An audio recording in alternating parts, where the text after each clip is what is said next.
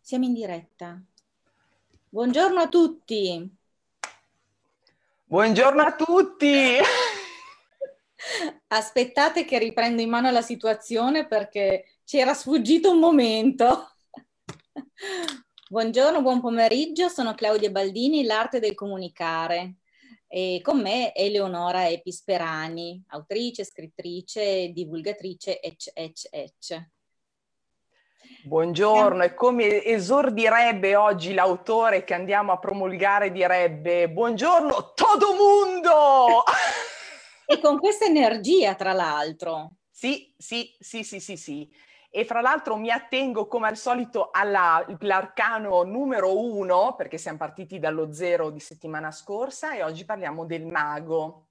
Questa carta mi ha portato appunto a Jodorowsky, perché questo signore ha sfruttato tutti i suoi talenti, che sono innumerevoli, perché dopo quando vi andrò a descrivere Jodorowsky, ragazzi, potremo parlare per tre ore di fila, e questo mago che vive il presente, conosce le sue potenzialità, è consapevole e utilizza tutti gli strumenti per trasformare la sua realtà nel suo destino, cioè proprio tramuta le sue, le sue doti in azioni. È una carta molto attiva questa.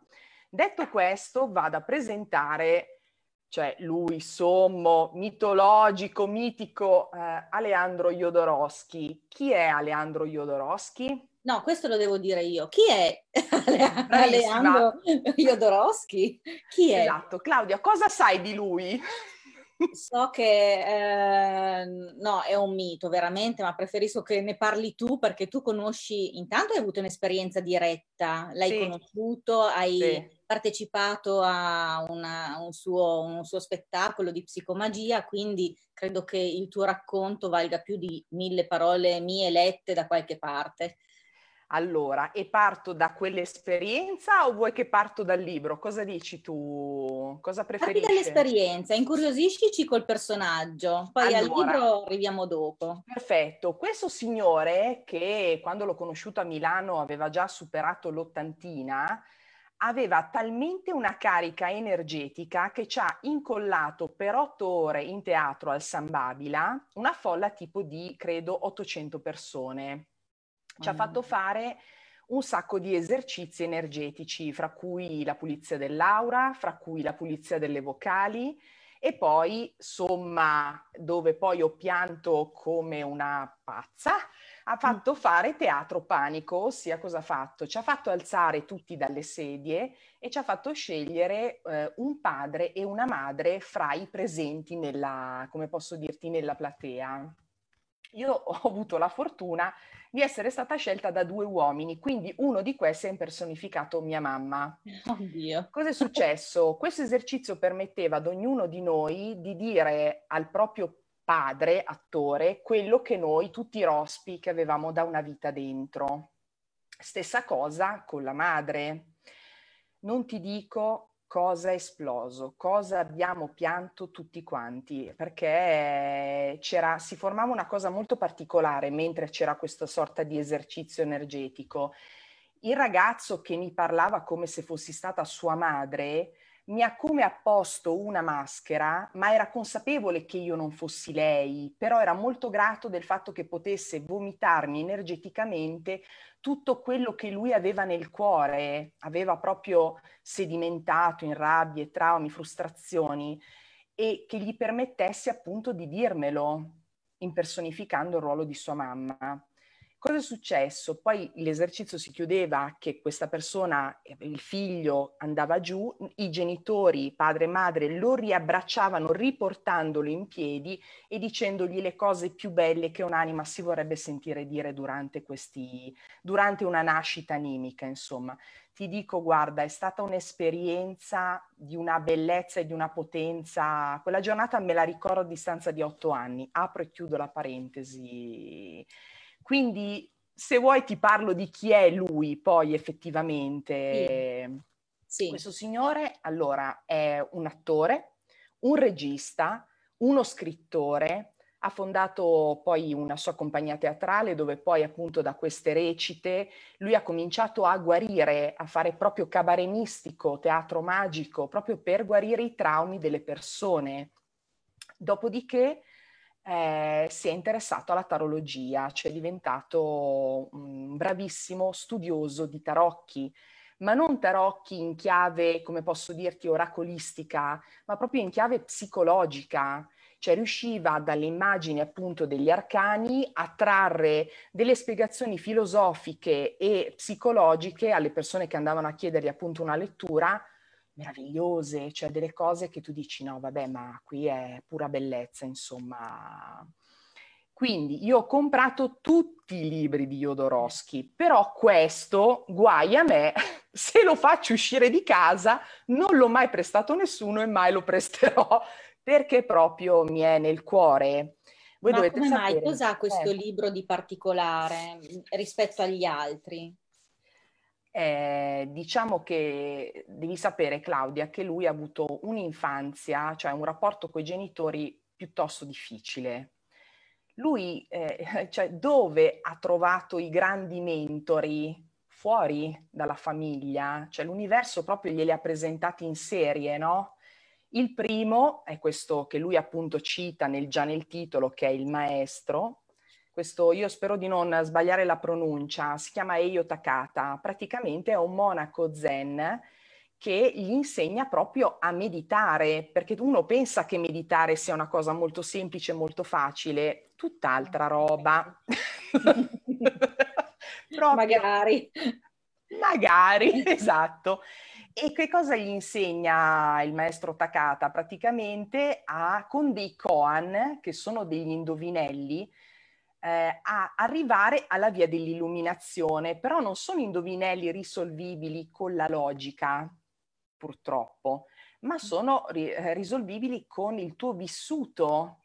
Devi destrutturare sempre tutto, non autodefinirti, lui cioè, rende sacro anche il profano e viceversa. È tutto un continuo destrutturare cose e questo è gli insegnamenti appunto del maestro Eio Takata. Dopodiché incontra una serie di donne che avrei voluto incontrare io personalmente. Infatti leggevo e sbavavo sui fogli. Dicevo, l'indirizzo, no, l'indirizzo di ognuno. L'indirizzo e il numero telefonico, però come si dice, sono quasi tutte in, uh, diciamo, in Sud America, quindi sarebbe un po' difficile raggiungerle. Una è Pacita, questa guaritrice, questa donna straordinaria che purtroppo è già mancata, che accoglieva tutte le persone che andavano a trovarla dicendogli, eh, Migno, che passa? che fosse il papa, il presidente, un notaio, un, un gelataio, un operaio, non le importava, lei si rivolgeva subito al suo bambino interiore, perché fondamentalmente noi sappiamo che tutte le ferite arrivano da lì. Quindi se tu dici bambino mio, cosa c'è? C'è subito, la persona... Wow. wow, il cuore si apre subito. Bravissima. E quindi Pacita curava partendo da, quella, da quello spunto. Quella che poi mi ha stregato e di cui dopo la signora Baldini leggerà dei pezzi perché sono dei pezzi memorabili, dovete sapere che io anni fa facevo la massaggiatrice e quindi amavo molto toccare le persone e lui ha incontrato una donna, questa donna Magdalena, che lo ha massaggiato per 30 giorni. Ma non solo, come posso dirvi, canonicamente gli ha toccato la pelle, cioè proprio lo ha eh, come posso dirvi, a parte che ha usato strumenti da coltelli, ha appunto l'ha spogliato, l'ha grattato, l'ha lavato, ma è arrivato addirittura a pulirgli l'ombra. Cioè, un concetto talmente vasto e lui ha talmente cambiato di frequenza dopo il trattamento di questa donna, tanto per farvi capire, e lei gli diceva proprio, guarda che tu il tuo corpo non l'hai trattato bene, le tue mani non sono fatte per rapinare o per rubare, cioè sono fiori come il tuo cuore, cioè tu ti passi come un cadavere che cammina, ma non è vero. Vabbè, fatto sta che gli fa tutto questo massaggio con queste parole straordinarie, quando lui uscirà l'ultima notte da lei, eh, passeggerà per il quartiere dove questa signora ha lo studio, che è un quartiere malfamatissimo Ma la cosa incredibile è che lui noterà che nonostante ci siano borseggiatori, ci siano ladri, comunque tagliagole, non lo vedono perché lui è su un'altra frequenza. Incredibile. Sì, altro che mantello dell'invisibilità di Harry Potter. Lì eh, si, si parla proprio di potere personale, dell'esplosione di un potere personale. E io penso che questo libro eh, sia questo l'insegnamento che vuol dare. Sì. Proprio del fatto che abbiamo dei grandi poteri noi, tu, ognuno di noi, e la maggior parte delle persone è inconsapevole di questo. E invece basterebbe, forse anche basta leggere un libro come questo per eh, aprire la mente. Sì. E poi bisogna fare dei lavori su se stessi, incontrare le persone giuste, incontrare delle persone eccezionali, circondarsi di persone di, che vogliono crescere con te. Sì, è vero. Fra l'altro lui incontrerà anche Castaneda e poi incontra un'altra donna eccezionale, qui ne sono descritte diverse. Voi dovete, non so se vi ricordate Gurdjieff, il famoso filosofo occultista, lui incontra sua figlia, Reina d'Assia, con cui ha un'esperienza non solo sessuale mondiale, cioè che proprio lei gli, proprio gli descrive cioè, il suo organo sessuale come proprio una cosa che non è edu- cioè educativamente parlando non è come quella che è stata imposta dall'educazione che abbiamo sempre ricevuto, un organo vivo, è un secondo cuore, addirittura una sua muscolatura, può emettere addirittura dei suoni, oltre che lui cioè, rimane affascinato perché cioè, il sesso non era vissuto come appunto sacralità di un tempio, cosa che invece lei gli insegna proprio dalla A alla Z come a, come posso dire, risvegliare la dea che c'è sia in lui stesso, sia in lei. Tutte le donne che lui ha incontrato, cosa strana nel libro, erano tutte delle tigri, passami il termine, però lui, confrontandosi con tigri, lui capisce di essere tigre. Lui col fatto che era sempre stato sminuito dal padre e dalla madre, cosa succede? Eh, si rende conto che chi è di fronte a sé è il suo specchio, quindi donne di, una, di quel calibro non si accostano a una persona che non è, perdonami, energeticamente al, al loro livello perché se lo mangiano. Quindi lui lì risale proprio anche in autostima, cioè capisce chi è veramente, capisce che potenziale ha e perché se arrivano tutte queste persone eccezionali non è perché è solo fortunato, ma perché lui ha una forza magnetica ed eruttiva per cui dovrà fare delle cose e le farà grazie poi appunto a questi incontri, insomma. È un racconto della sua vita. Sì, sì. Che meraviglia, che, che vite. Che vi- sì, no, beh. Ti illustrerai anche prossimamente, ci sono proprio delle biografie, delle storie che sono incredibili. Sì. Sembrano sì, sì. invece inventate, invece no, sono, proprio, sono vere sono verissime, ma poi sai la cosa forte? Che tanti lo spacciavano come cioè, una persona che tratta in modo talmente dissacrante temi molto sacri o temi molto profani, ovviamente smuovi subito delle paure molto forti, quindi lo identifichi, cerchi di incasellarlo dicendo ma questo su che da che parte pende, nero o bianco, no? Perché giustamente, ma come tu ben sai, la magia non è nera o bianca, è fonte da un unico pol- cioè pentolone, sono i tuoi intenti a rendere il colore dell'energia, non so spiegarmi in modo diverso. E lui sostanzialmente che cosa fa? Cioè, da quei traumi che ha subito nell'infanzia, eh, farà tutta una pulizia dei sensi di colpa, del fatto che bisogna splendere. Lui poi è fautore sempre della risata. Cioè io quando sono andata appunto a trovarlo, a vederlo, e ho portato con me una mia amica abbastanza inconsapevole, dicevo spero di non portarti da, da una persona che non sia un satanista, cioè, ma sia una persona positiva. Quando poi è partito lo spettacolo e quando abbiamo fatto gli esercizi con lui, cioè ti dico, era, c'erano credo 38-40 gradi in quel teatro, ma l'energia di questa persona talmente pulita, talmente potente, cioè abbiamo fatto otto ore come se fossimo in un'oasi. Io avrò cambiato due magliette proprio strizzate così da quanto faceva caldo, cioè la gente si poteva sentire male, ma l'energia e la frequenza era talmente alta che tutti stavamo benissimo, saremmo andati avanti altre otto ore con lui, capito? E lui rideva, cioè diceva non prendetevi sul serio, cioè veramente ridete delle vostre disgrazie, ma può succedere anche di peggio, ridete anche in quel momento e quindi si è sviluppata una leggerezza tale che la gente gli sorrideva anche la milza, cioè... Beh, per me eh. sono insegnamenti bellissimi, proprio il non prendersi sul serio. Eh, intanto eh, la vita è piena di problemi, quindi bisogna solo sì. saperli affrontare. Poi sì. affrontarli col sorriso piuttosto che piangendo c'è una bella differenza. Sì.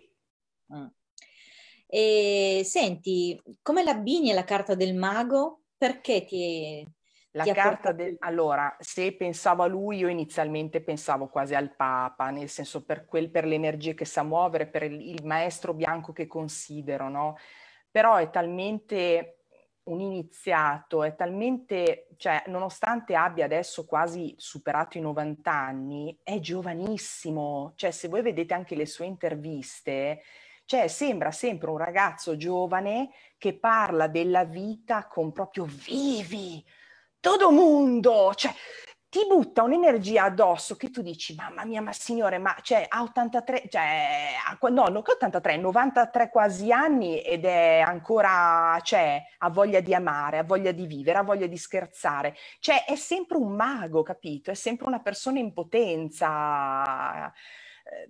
Cioè, di un piacere. La cosa bellissima del, della carta del mago stamattina, sì. della visione orientale e occidentale. Ah, brava, ti ha colpito quella cosa lì, eh? Sì, sì vedi? Voglio che la illustriamo anche a, a loro, ai nostri spettatori. Certo, allora la carta, questo tipo di visione parla di una visione tipica occidentale, cioè quando una persona tende a fare delle cose, tende a espandersi, no? Cioè ha un approccio conoscitivo espansivo, cioè verso l'esterno. Mentre in Oriente, teoricamente, cioè la grande risoluzione è entrare dentro di sé, no? Fare tutto quel famoso lavoro intro, cioè introspettivo, personale, psicologico. Invece questa carta è molto occidentale, ti dice no, no, vai, fai, pascola, razzola, cioè fai muovere ste mani, combina qualcosa, cioè quindi vai nell'universo, non entrare dentro di te. È troppo giovane questa carta per parlare di già involuzione, ce ne sono altri di, car- di arcani maggiori che parlano di introspezione e quindi questa è una visione molto occidentale, assolutamente sì. Uomo artefice del suo destino. Sì, Vuole andare a leggere il pezzo, signora Baldini? Benissimo, vede che sto già, sto già prendendo in mano. Ah, è una, una, lettura a due voci, no, lo dico perché se no Eleonora cerca di svignarsela. Ma la, faremo fino in fondo questa cosa insieme. È lunga, nel senso che sono due o tre minuti di lettura, però vale la pena di ascoltare perché mm, smuove tanta roba. Quindi se ci accompagnate fino in fondo, chiudiamo poi la nostra puntata. Parto. Vai. Vado. Ah, eh, dico io chi sono, faccio la parte del, di Magdalena, quindi della, di una stregona, no? Com'è che la vogliamo chiamare? La massaggiatrice, la curandera, sì, esatto. Curandera. Che si rivolge a lui e dice, sei venuto qui ricoperto dei resti di un animale ucciso e tale dolore, amalgamandosi con la tua pelle, si attraversa le carni per conficcarsi nell'anima. La pelle è un occhio che assorbe il mondo, Fai attenzione ai materiali con cui la ricopri. Qualsiasi oggetto ha una sua storia. Il lino, la seta, il cotone, la lana sono elementi per scusa, eh, sono elementi che ti offuscano la mente. Il resto è maligno, aggredisce le tue cellule, scompensa il sistema nervoso, inietta sofferenza nel tuo sangue. Come posseduto dai suoi gesti lentissimi e da quella voce delicata ma profonda come un lago, mi parve di perdermi in un labirinto di parole. Quando mi risvegliai ero in piedi, nudo, Magdalena stava finendo di riordinare i miei vestiti, ripiegandoli con estrema cura come fossero origami. I vestiti indossati senza coscienza sono un travestimento. La donna e l'uomo sacri non devono vestirsi per apparire, ma per essere. Gli indumenti possiedono una forma di vita. Quando corrispondono a quello che sei nella tua essenza, sono portatori di energia, agiscono da alleati, quando corrispondono alla tua personalità deviata, ti succhiano le forze vitali. E anche se sono tuoi alleati, ma tu non ti preoccupi di loro, non li rispetti, loro si vendicano, intorbi- intorbidando la tua coscienza. Capisci ora perché dobbiamo ripiegare i nostri vestiti così come si ripiega la bandiera della patria o un paramento sacro? Seguimi, ti farò un bagno. Ma ho già lavato il mio corpo prima di venire. Quale fra tutti? Ne hai sette, e il solo che credi di avere è un cadavere. Allora comportati come tale. Non sapevo che cosa rispondere, feci quello che lei mi chiedeva, dimenticai la mia volontà e mi lasciai cadere a terra. Afferrandomi in più punti precisi, mi sollevò senza nessuna difficoltà, mi portò nella stanza a fianco e mi immerse in una tinozza piena di acqua tiepida.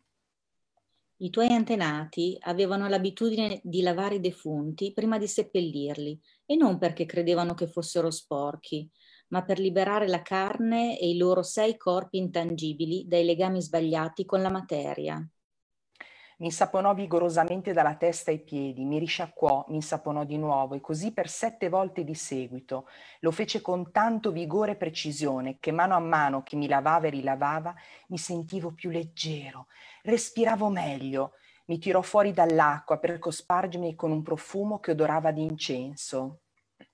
È galbano, ragazzo. I sacerdoti ebrei lo usavano per incensare i loro altari d'oro Ogni corpo umano è un altare. Mi innalzai in punta di piedi, ero in preda a una felicità inebriante, avevo voglia di danzare.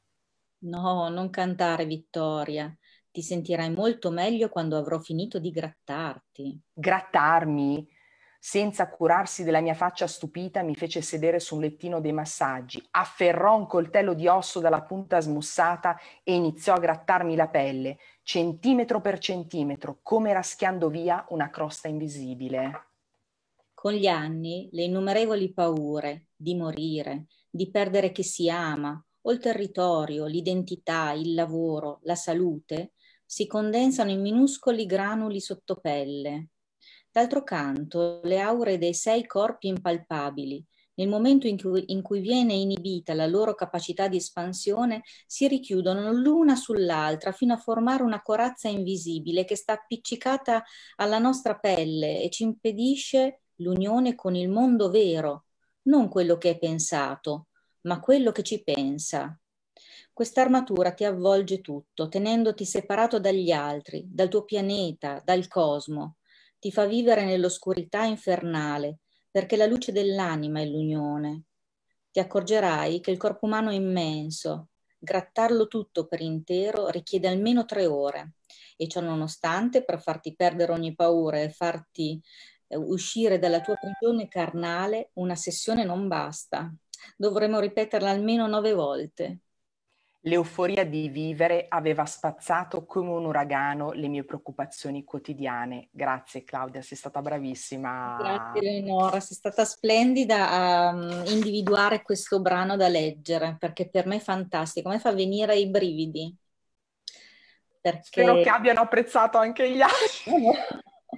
C'è Loredana che ci ha seguito, ah. eh, ha rubato le cuffie alla figlia per sentirci, quindi eh, io ti ringrazio tanto, sono passati i nostri 25 minuti quasi Perfetto. Vogliamo aggiungere qualcosina ancora sul libro, su Jodorowsky? Voi Guardate, leggete, cioè leggete lo, questo è da leggere, ma anche tutti gli altri, perché lui ha fatto appunto uno studio anche sulla metagenealogia, sullo studio dell'albero, sai, come riverbera sulle famiglie, che è favoloso. Cioè, potete leggere qualsiasi cosa, è filosofia pura, è è bellezza, è cultura, quest'uomo che abbia un'eccezione, come posso dirti, cialtronesca oppure divina, è, è secondo me una fonte incredibile di, di, conoscenze dati da proprio fare propri, davvero. Sì, e poi la psicomagia è una cosa da provare, sì. perché proprio smuove le energie e fa cambiare la realtà. Io non sì. dico altro perché avendola provata è, è veramente potente. Grazie. grazie. Grazie Eleonora, grazie a tutti voi che ci avete seguito. Alla grazie. prossima con la, con la papessa e Amelino Tomb. Eh, beh, questo è tutto, tutto da seguire, quindi, sì, sì. quindi ci vediamo settimana prossima. Ciao, ciao a tutti. Arrivederci.